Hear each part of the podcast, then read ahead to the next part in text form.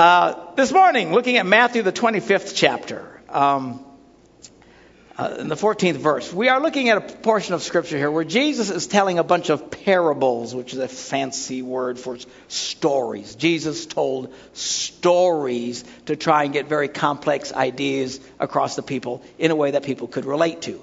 It's always important for us to be able to communicate in a way people can understand. Uh, I often get wonderful compliments from people who say, you know, Pastor Mark, I love the way that you make things very simple.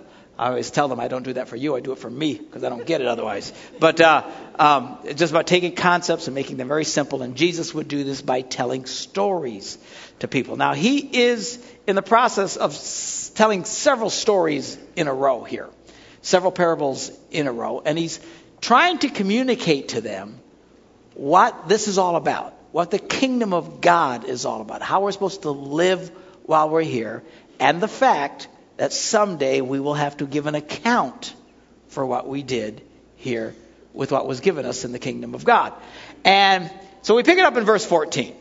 He says, again, the reason he's saying again is because he's telling several stories in a row.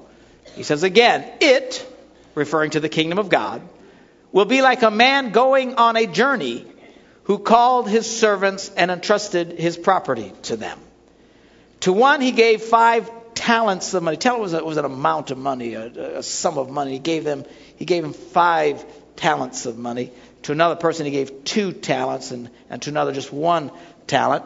Each according to his ability. And I like that phrase because it says a lot about how God deals with us. God will try and tap into what you're able to do.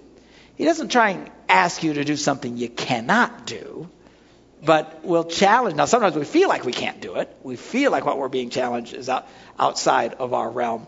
But God will always deal with us according to our ability. And it's a wonderful thing. Uh, he promises He'll never allow us to go through something we cannot handle. So I'm going through terrible times. How can that be? Well, just always know God promises He'll never allow you to go more than what you can handle. In fact, He even says He'll never allow you to be tempted more than you can handle.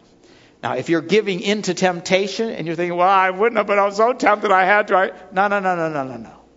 See, that's a huge insult to God because God says He will never allow Satan or anything to tempt you more than you can handle. If you're giving in to temptation, it's not because the temptation is so strong, it's because you are so weak. God will never cause you or to allow you to face something that is beyond your ability. So this guy comes and according to these people's ability, he gives them different amounts of responsibility. So um, we read that the man who had received the five talents went at once and put his money to work and gained five more. So these guys are essentially investment people. Uh, you know, I know we have people here that are involved in financial industries and stuff like that. And uh, so this guy gives them these responsibilities. In this case, the analogy, the story is money, and these investors had to take what was given to them and make more with it. They had to invest. They had to uh, find ways. They had to take risks. They had to think it through. They had to do it intelligently, smartly, diligently. And what this guy had been given with these five talents of money is he invested and he worked it and he gained five more. He doubled. He doubled what had been given to him. Also, the man with the two talents did the same thing. He went out and he smartly invested and put to work the uh, resources that he had and watched over them, and he doubled what he had been given as well. But the man who had received the one talent, he went off and he dug a hole in the ground. And he hid his master's money in, in the hole in the ground. Well, after a long time, the master of those servants returned and settled accounts with them. The man who had received the five talents brought the other five. He says, Master, look. Look, you gave me five. Look what I did. I doubled it. I gained five more. And his re- master replied, Well done, good and faithful servant. Everybody say faithful. faithful. You have been faithful, he says, with a few things.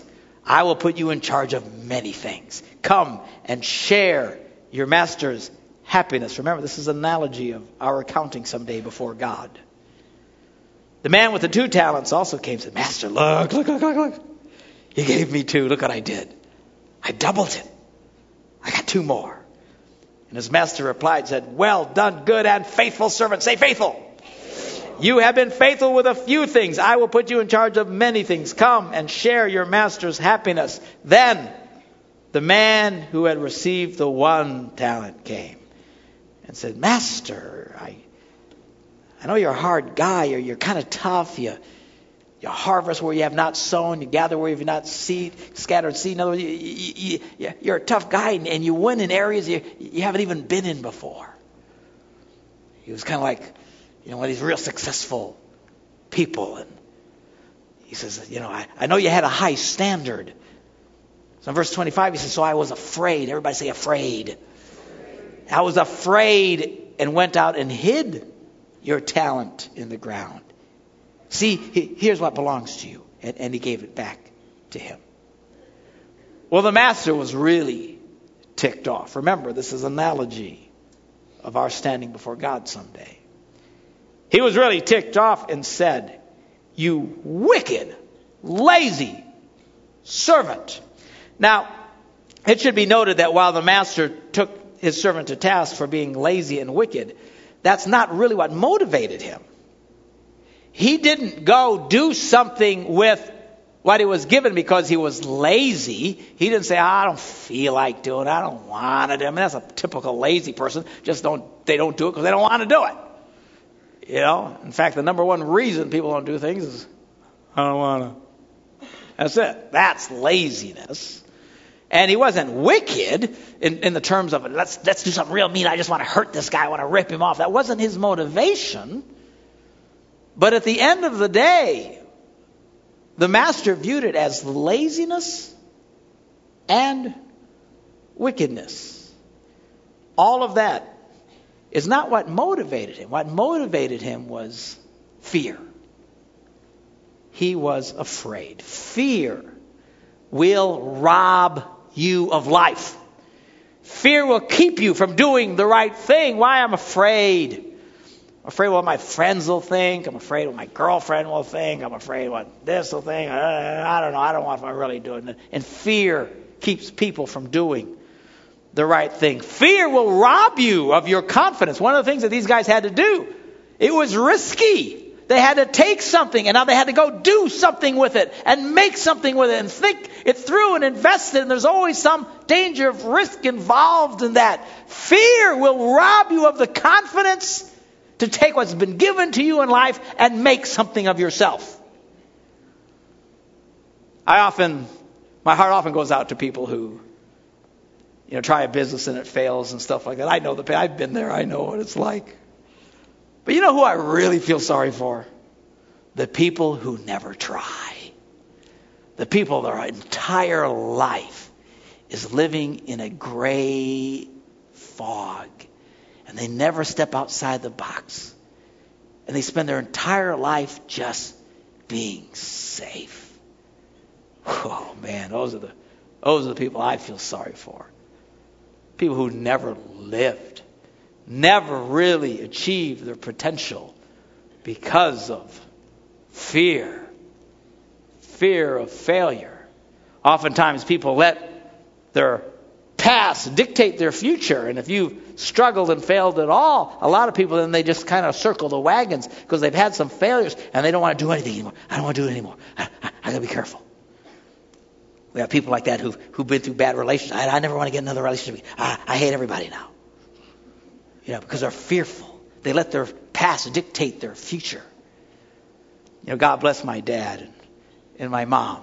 While they were certainly not perfect, one of the wonderful things they did in us kids is they always instilled in us the potential of great success. They told us all our lives, you can do anything because you're a Gungor. Now, it took us till at least 35 or so before we figured out that didn't mean anything. you know? But it was a powerful seed, I'm telling you. You know how oftentimes many people, they're out there trying to do things in life, trying to succeed in life, but they They have this haunting voice. You're a loser. You're a failure.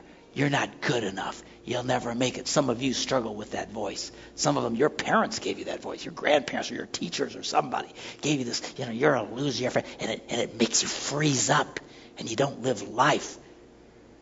I thank God. You know, the one voice that has haunted me all my life, and I have had a great deal of failures in my life. Time would fail us to go into all the flops of my life. But through all of them, I had this one voice that has always haunted me that has said, You can do anything. You're a Gungor. And while I realize that doesn't mean anything, it helped me to tap into God's view of me because He says, You can do anything. He says, Nothing is impossible to him that believes. And it helps me to rise up and to go farther than I could have on my own. Trust me, I'm the most unqualified man I know to do what I do.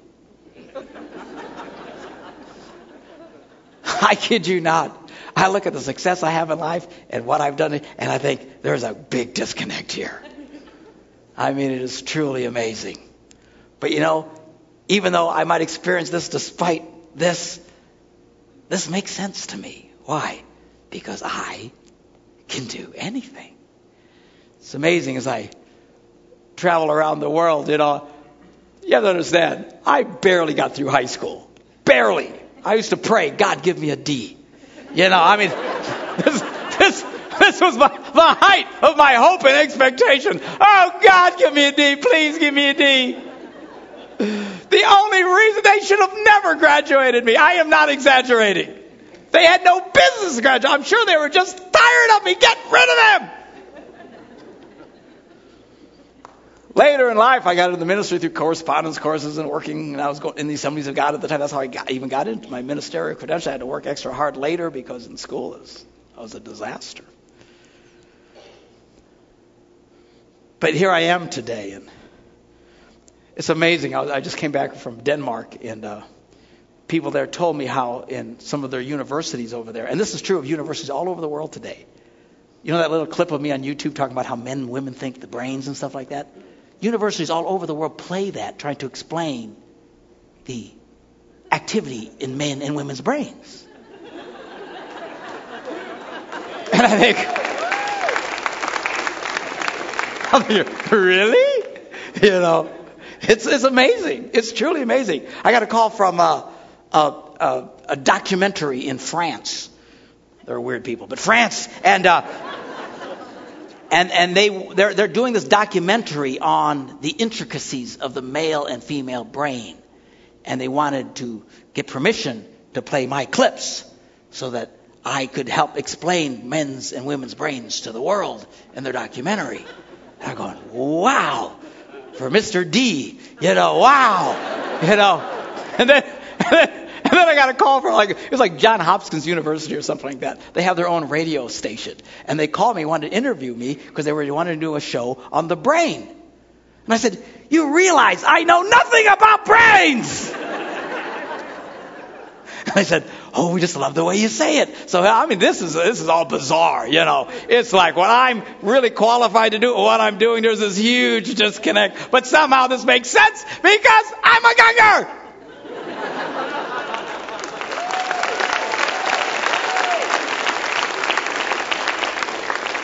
But fear will rob you of that. It'll take away your confidence and suck the life out of you. Fear will steal your faith in a God who cares for you and believes in you. It will transform your energy for potential into laziness. It will transform your ability to do right and turn it into wickedness. Fear is a terrible thing. That's why you want to grow your faith. You want to get as much of God in you as you can. Because the more of this stuff you listen to, and why you ought to come on Wednesday nights and get into the Bible study that we do on Wednesday nights and do everything you can to get more of God into your life. Why? It's to break the shackles of fear and to increase your faith so you start to realize I can do all things through Christ who strengthens me. And nothing is impossible to me. But you can't get there if you spend only 20 minutes on a Sunday listening to me blather. Because you're surrounded by a world who'll tell you you can't do it. You need to get more of God in you. Give yourself opportunity. This place should be packed out on Wednesday nights. I'm busy. Yeah, you're too busy then. It's an opportunity for you to grow in your faith. Anyway, pick it up. The guy says, Look, uh, the master says, Look, you, you knew that I harvest where I haven't sown and gather where I haven't scattered seed. You know I got a high standard. Well, then at the least, you should have put my money on deposit with the bankers so that when I returned, I would have received it back with interest. And he told the people around him, Take that talent from him that he has and give it to the one who has ten talents. For everyone who has will be given more, and he will have an abundance, and whoever does not have even what he has will be taken from him. And the most frightening verse, remember, this is an analogy of Judgment Day someday. And throw that worthless servant outside into the darkness where there will be weeping and gnashing of teeth. Wow. Three examples. Two examples of faithfulness. One of fearfulness. We've been doing a series this year and continuing to do it on what it means to be a healthy, strong, successful church, a real community of faith. We've been going to the core values and principles of what it means to be a healthy church. And one of the core values of the Christian faith that is absolutely essential for a thriving church is this idea of faithfulness. We need to be faithful. To be faithful is to be dependable, to be loyal, to be there when you are needed. It is the cord of faithfulness that should be shooting through all of us and tying us all together because we are faithful to one another. Now, many of you know, if you've been to my seminars, I, I do this thing called the flag page, or if you've been through some of the classes in the church about where to get involved in the church. We have you do a flag page. If you haven't done that, check with Pastor Latham, some some of the others, and, and they'll get you a free code, and you go and take this test. It's great fun because you do this test, you input it online, and you get this incredible output that shows you who you are at your very best. It's great fun. It's a fabulous picture, and one of the most motivations that pop up the most frequently of all the motivations that are in people's heart, oftentimes is this motivation of faithfulness. Lots of you have it. Faithful. Not a lot of times people look at people who have faithfulness that is big to them, and we think that just that's a great thing. It just means they'll always be there for you, but it's really much stronger than that. It's a two-way street. What they're saying is, I will always be there for you, but you better be there for me. And that's exactly the way they feel and they think, and it's a strong cord that ties them together. Oftentimes, people with a real strong sense of faithfulness, we all have varying degrees of it, and this program will show it to you. It's kind of interesting. But those who have a real strong f- sense of faithfulness, they're the kind of people, they, they build an emotional fence around themselves. You know who you are. You build an emotional fence around yourselves, and if you can get over the fence, you're in for life. But if you die crawling over the fence, they could care less. Sometimes they're shooting at people trying to get in the fence. Blam, blam, blam!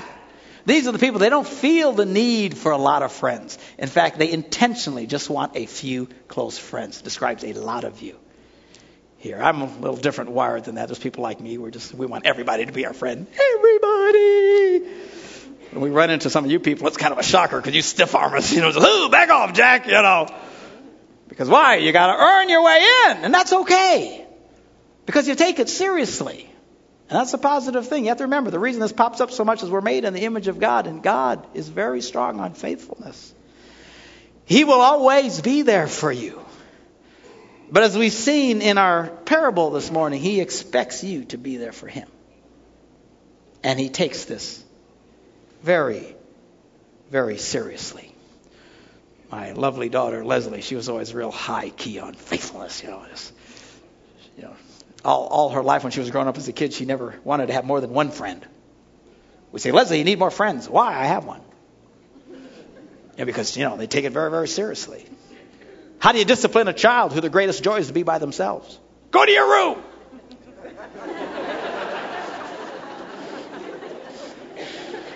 Drove us crazy. I kid you not, we got to the point where we would look at her and say, if you don't stop it, we're going to invite all the children in the neighborhood to come over and play with you. and she'd start crying. oh, you hate me, you hate me. Sheesh. I expected her head to go. yes. One weird kid, but she was strong and faithful. Dependable, loyal, be there. This cord, this sense of faithfulness if we're going to be a real church, people, we may not be the smartest people in the world, we may not be the prettiest people in the world, though we probably are. Um, but if there's one thing that should mark who we are as a group of people, it needs to be this cord of faithfulness. Now, I get it, it doesn't come easily. And it probably shouldn't, and that's okay. But at some point, you have to start making a decision. I am part of this place. And while you may not be able to make that decision just like that, you need to do it and you need to do it and take it seriously. We should have to really work hard at getting rid of you. I just have to go out of my way to really tick you off before you leave. But you know, most churches, the opposite is in play all the time. It takes very little to get people mad to leave. Have you noticed so many pastors, they, they're afraid to say anything? Have you ever listened to a sermon after 30 minutes and walk out and go, what the heck was that? Uh, you know what I'm talking about? I mean, they just talk in this gray blather of nothingness. Blah, blah, blah, blah, blah, blah, blah, blah. They don't, they don't say anything. Why? They're scared to death to say anything. Because they know the rule in most churches if I say something that ticks you off, you will leave. If I say anything that might challenge you, you'll walk out the door and not come back anymore. That's insane. We need to stop this nonsense. It's not being a church. Now, listen, we're not some kind of a cult. You can leave whenever you want to leave. You're not going to go to hell if you don't come to this place. We don't think in those kinds of terms. Cults that give you no other way. You have to be with them or you'll never make it kind of thing or they make you feel horrible like you're going to go to hell. That's not who we are. But I don't think we have to have one or the other. I don't think we either have to be a cult or a typical church that nobody lets anybody tell them what to do. We need to become a community of faith and we are tied together. And if there's one sense, if there's one value, if there's something that marks us as people at Celebration Church, it's the concept, the feeling of faithfulness. This is my family. This is my family faith. You might really tick me off, but you're still my family.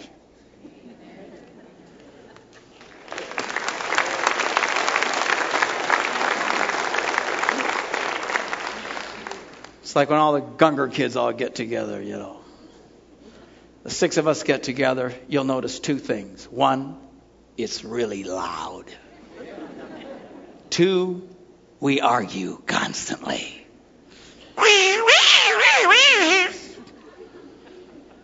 But you know what? It's safe for us to do that. Do you know why? Because we're family.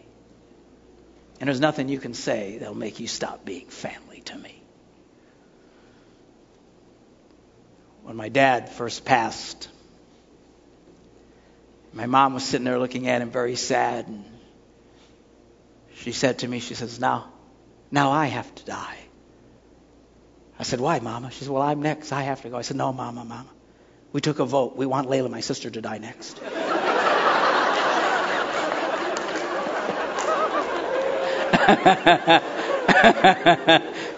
of course, she was sitting right there, too. It was great. Um, I did say I did pull myself out as a, content, a, candidate myself. I must say I, I wasn't part of the voting, but uh, she just laughed. Oh my gosh. Your family. Family should mean something. You know how many churches people leave the church because the pastor says one thing they don't like?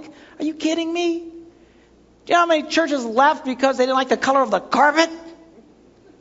They put a new carpet. I didn't like the color of that carpet. That's why we have every color known to man in this carpet.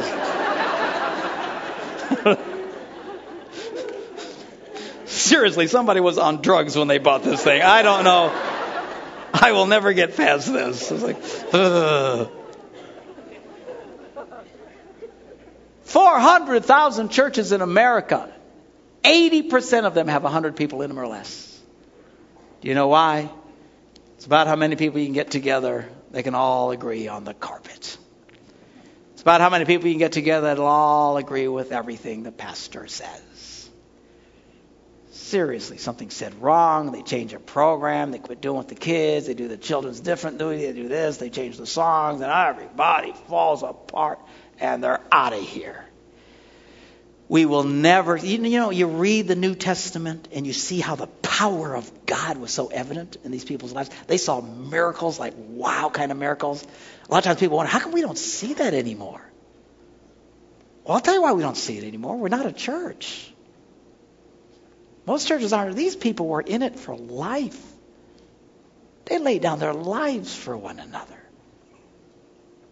The one core that just took all of their hearts and bound them together through anything, including some of the most horrific persecution,